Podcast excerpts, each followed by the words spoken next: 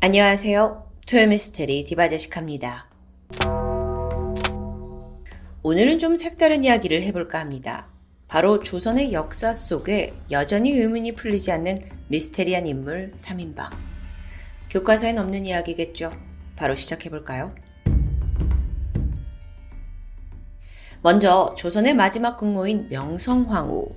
그녀의 뒷배경에는 든든한 지원군이었던 친정오빠 민승호가 있었습니다. 본래 황후에게는 남자 혈육이 없었어요.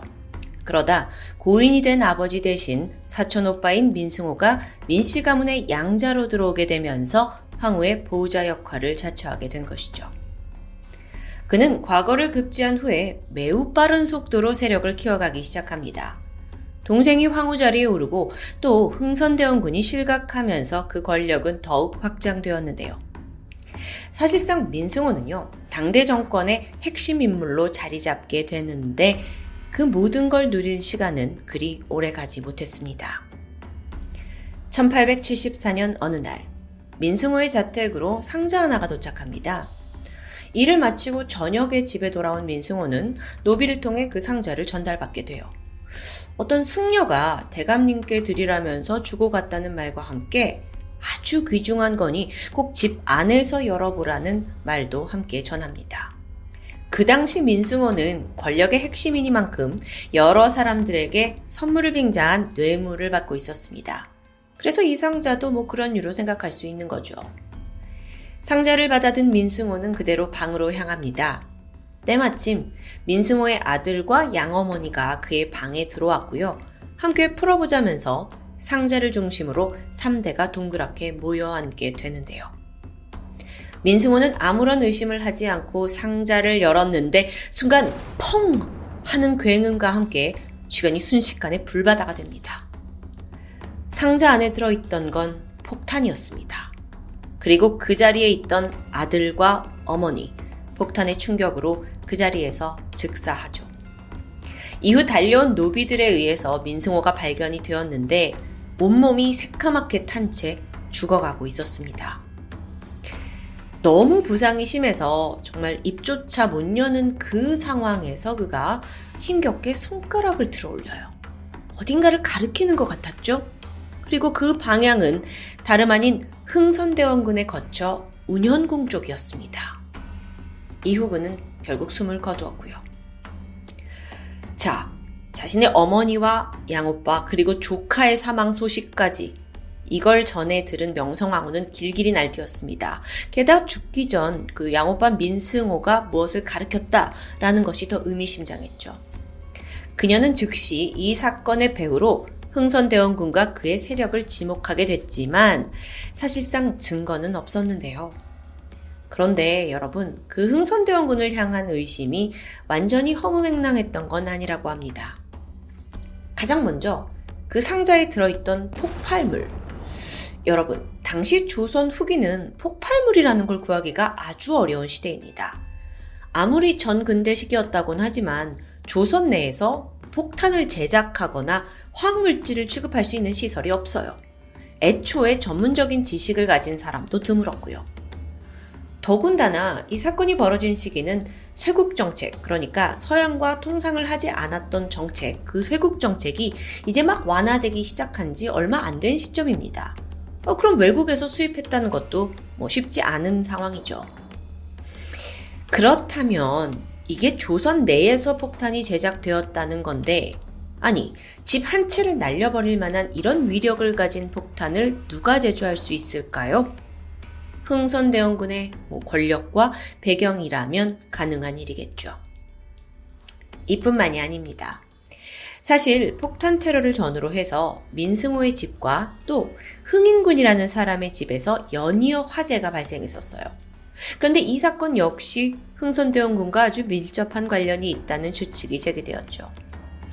뭐 이게 우연의 일치일진 몰라도 일단 두 사람 모두 처음에는 흥선대원군과 가까운 사이였다가 이후에는 고종에게 돌아선 일종의 변절자들이라고 표현할 수 있는 사람들입니다. 그래서 흥선대원군이 이 두 사람을 괘씸하게 여겨서 그 분노가 복수로 이어진 게 아니냐는 추정. 게다가요, 고종의 태도 역시 흥선대원 군이 폭탄 사건의 배우라는 가설에 힘을 실어주게 되는데요. 이 사건 직후에 뭐 바로 조사가 시작이 되었죠. 근데 고종이 웬일인지 그닥 적극적인 모습을 보이지 않는 겁니다. 한 나라의 황후이자 아내의 가족들이 사망했음에도 불구하고 이 사건을 더 면밀히 조사해라 라는 강력한 입장을 보이지 않았던 겁니다. 혹시 그는 자신의 아버지 흥선대원군이 이 사건에 깊이 관여되어 있다는 걸 이미 알고 있던 걸까요? 물론 여기에 대한 반박도 존재합니다. 실제로 흥선 대원군이 민승호를 죽인다고 해서 그가 얻을 수 있는 이득은 전혀 없습니다. 또 그가 사라진다고 해서 뭐 흥선 대원군이 즉각 권력을 되찾을 수 있는 것도 아니었고요. 즉 위험 부담을 감수하면서까지 얻어낼 실익이 별로 없어 보이는데요. 더불어 민씨 가문 세력이 이 사건을 빌미로 해서 당신이 지금 우리 가족 죽였어? 하면서 반란을 일으킬 수도 있죠. 이런 걸 감안하면 굳이 자신이 나서서 그를 암살할 이유가 없어 보인다는 겁니다. 실제 조선 역사를 돌아봐도 권력자가 가족과 함께 뭐 암살을 당해서 사망한 사건은 음, 드물어요. 말 그대로 정말 전무후무한 비극이었죠. 결국 조선의 역사 속에서 이 사건의 진상은 끝내 밝혀지지 않았습니다. 흐지부지 종결되고 말아요. 하지만 이게 끝은 아니죠. 사건 발생 18년이 지난 1892년입니다. 이번엔 운현궁에서 새빨간 불길이 피어올랐습니다. 다행히 사망자는 없었지만 조사 결과 화재의 원인은 방화. 그러니까 누군가 불을 냈다는 거예요. 훗날 사람들은 이 사건이 자신의 혈육과 어머니를 잃은 명성황후가 흥선대원군을 대상으로 저지른 보복성 방화라고 주장합니다. 물론 이 또한 진실은 역사 속에 미궁으로 남아있고요. 현재에 와서 이걸 해석해 보자면 의문의 테러 사건이 발생한 거죠. 게다가 사망자까지 나온 심각한 범죄인데요. 정말 이건 흥선대원군과 명성황후 집안 사이에서 벌어진 보복성 테러였을까요? 진실은 아무도 알지 못합니다. 다음으로 소개할 인물은 조선의 갈릴레오 갈릴레이라고 부르는 장영실입니다. 여러분 다들 너무 잘 알고 있는 이름이죠. 사실 장영실은 원래 관노가 되어야 했습니다. 노비요. 아버지가 원나라 출신이긴 해요. 하지만 어머니가 기녀였기 때문인데요. 아버지가 원나라 출신? 네.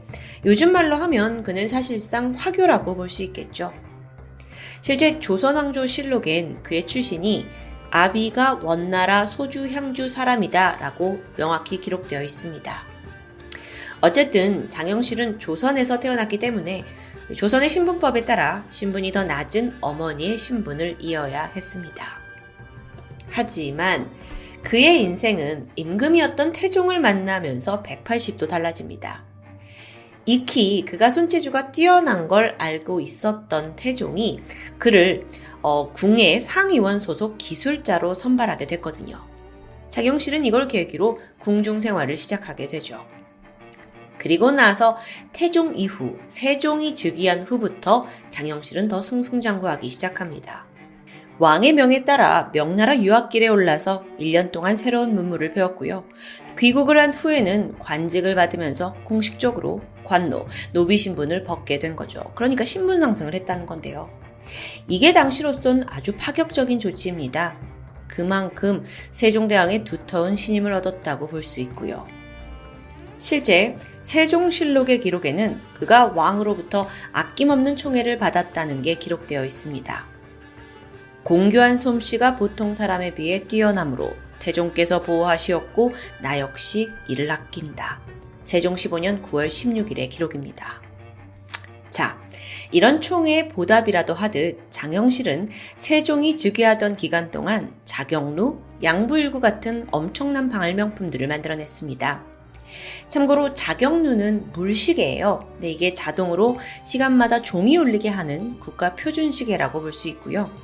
양부일구는 아마 교과서에서 보셨을 텐데 이렇게 둥근 지구 모양을 표현한 해시계죠. 당시로서는 대단한 발명이었습니다. 하지만 이후부터 장영실은 한 가지 불운의 사건을 계기로 급 몰락의 길을 걷게 돼요. 세종 24년인 1442년 3월, 그는 왕이 탈 가마를 제작하는 일에 지휘관 자격으로 참여하게 됩니다. 직접 자기가 조립하는 건 아니었고요. 총괄 책임자라고 볼 수 있겠죠. 일을 막 하던 중에 장영실은 이 가마가 생각보다 튼튼하지 않다는 것을 깨달았고 문제를 제기하게 되는데 이때 함께 감독 일을 하고 있던 조순생이라는 자에 의해 묵살됩니다. 아, 뭐 괜찮다는 거예요. 결국 가마가 그대로 완성이 되었고 시험 운행을 하던 중에 우려한 대로 부서지고 맙니다. 천만 다행으로 거기에 왕이 타고 있진 않았죠. 하지만 왕이 앞으로 탈 새 가마가 부서졌다?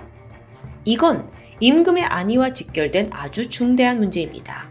그러니까 뭐 쉽게 현대로 해석하면 대통령이 탈 차에 큰 부상을 입게 할 만한 결함이 발견된 거니까요.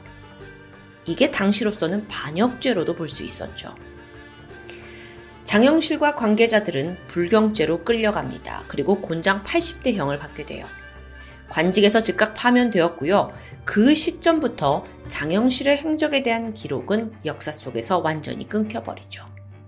궁에서 쫓겨난 뒤에 뭐 어디서 어떻게 살았는지, 하물며 언제 죽었는지조차 전혀 알려진 바가 없다고 합니다. 아니, 근데 사실 왕이 그토록 아끼던 사람이잖아요. 자기 아버지 태종 때부터요. 근데 이 사건 이후 세종은 사적으로라도 장영 씨를 전혀 찾지 않았다고 해요. 아시다시피 세종은 워낙 인자한 성품으로 잘 알려져 있습니다. 그래서 현대학자들은 이런 모습에 강한 의구심을 품게 되고요. 아니, 더구나 엄밀히 말하자면 이 사고가 장영실의 잘못은 아니잖아요. 문제 제기도 했지만 중간에서 받아주지 않았던 거니까요.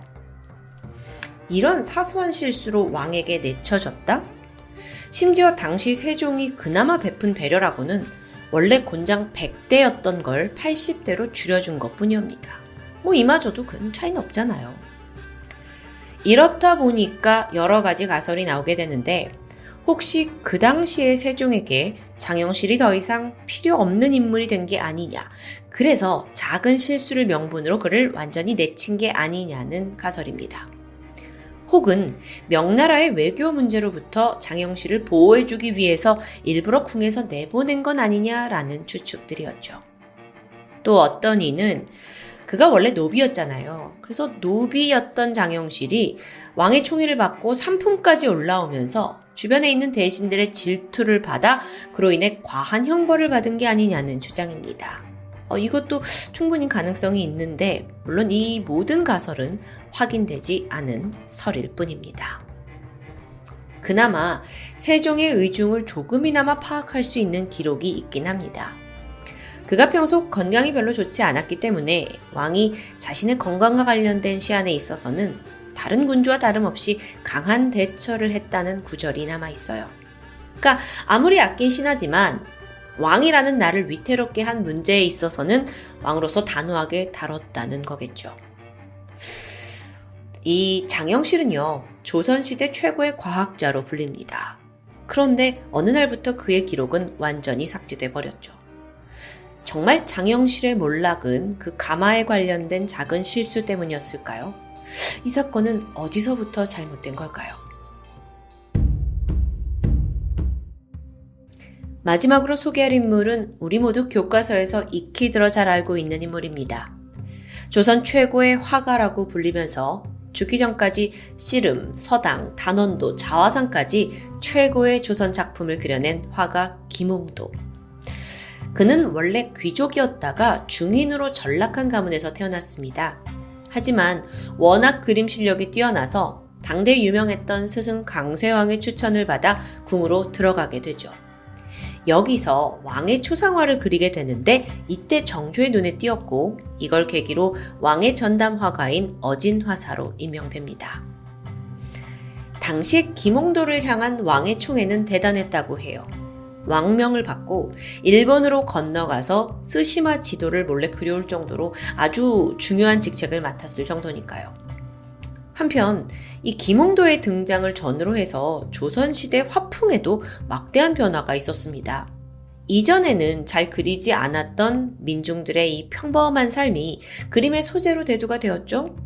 또 과감하게 서양식 화법을 도입한 덕분에 김홍도 풍을 따라하는 화가들이 많이 생겨난 겁니다.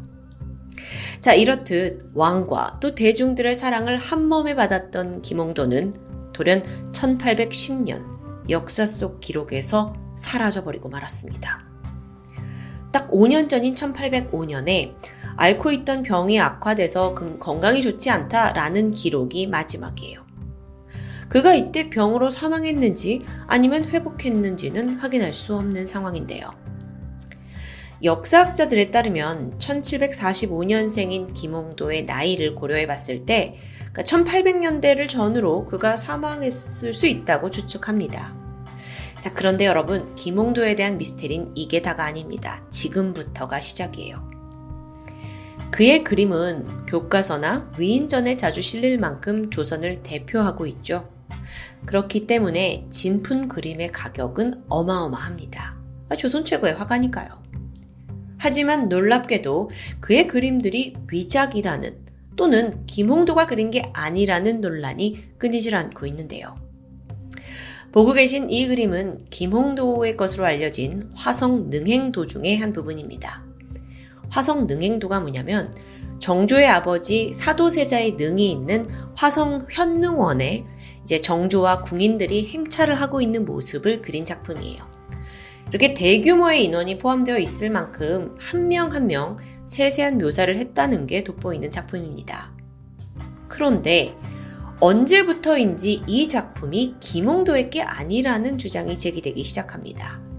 그 이유가 뭐냐? 이 그림들을 제작하는 과정에 김홍도 말고 수많은 화가들이 참여했기 때문이에요.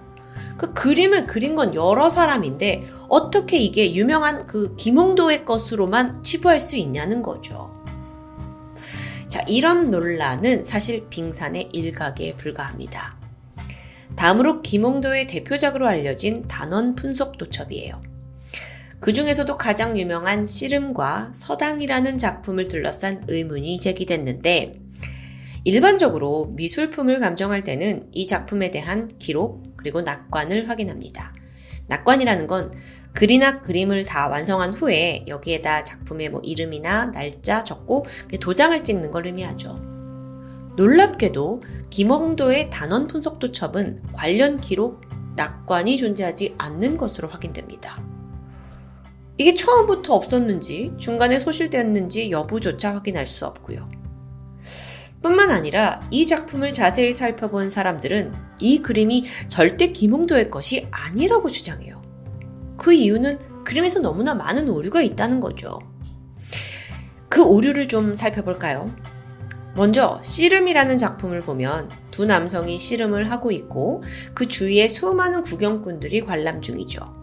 그 중에 맨 오른쪽 아래에 한 손으로 등 뒤를 짚고서 씨름을 구경하고 있는 남성이 있습니다. 이 남성이 몸을 지탱하고 있는 오른쪽 손을 좀 자세히 볼까요? 뭔가 이상한 점이 보이시나요? 네, 이 손 모양입니다. 새끼손가락이 있어야 할 자리에 엄지손가락이 있어요. 그림에 오류가 있는 거죠. 이걸 예술적 허용이라고 볼 수 있을까요? 조선시대에요? 그래서 학자들은 이걸 단순한 실수로 여기기엔 무리가 있다고 판단합니다. 그동안 수많은 인물화를 그려온 김홍도가 이런 말도 안 되는 실수, 오류를 범했다? 이해하기 힘들다는 부분이죠. 의혹은 계속됩니다. 또 다른 단원 분석 도첩인 서당편인데요. 훈장님에게 회초리 맞고 울고 있는 아이, 그리고 또 그걸 재밌다는 듯 보고 있는 동무들을 그린 아주 유명한 작품이죠. 그런데 이 그림에서 울고 있는 아이와 가장 가까운 곳에 앉아 있는 또 다른 아이 보이시나요? 아이의 어깨가 어떻게 돼 있죠? 마치 뭐 산이 우뚝 솟은 듯 좀 비정상적으로 뾰족하고 높게 그려져 있습니다. 그래서 주변 사람들과 다르게 좀 기괴하게 느껴지기도 하고요. 왜 이 사람만 유독 이렇게 표현되었을까요? 자, 사실 김홍도의 여러 그림 속에서는 이렇듯 크고 작은 소위 실수, 오류 같은 게 계속 발견됩니다. 그러니까 이걸 근거로 후대 사람들이 이게 김홍도의 진품이 아닐 수 있다라는 의혹이 일게 된 거죠. 어쩌면 그보다 실력이 좀 더 모자란 동시대의 다른 화가가 그린 게 아니냐라는 주장이 있습니다. 그리고 이에 대한 논란은 현재까지도 계속 이어져 오고 있고요. 중인 출신의 화가 김홍도. 그의 그림은 당대에 고단했던 그 서민들의 굴곡진 삶을 정말 있는 그대로 담아냈죠. 그리고 해악성, 역동성까지 포함하고 있습니다. 만약 이런 유명한 작품들이 위작이라면 우리나라 역사뿐 아니라 예술계에도 큰 혼란이 생겨날 텐데요. 과연 진실은 무엇일까요? 오랜만에 조선시대 미스테리 어떠셨나요? 저는 사실 역사를 이렇게 좀 책으로 배우는 것보다 인물 또는 사건 중심으로 듣는 걸 좋아하는 편입니다. 아무래도 이게 좀 더 쉽고 흥미롭게 다가오기 때문일 텐데요. 이번 영상이 시청자분들의 좋은 반응을 이끌어낸다면 앞으로도 계속 이 새로운 스튜디오에서 한국 역사 속의 미스테리한 사건들을 가져와 보려고 합니다. 그러니 편하게 이 영상에 대한 댓글 남겨주세요. 지금까지 토요미스테리 디바제시카였습니다.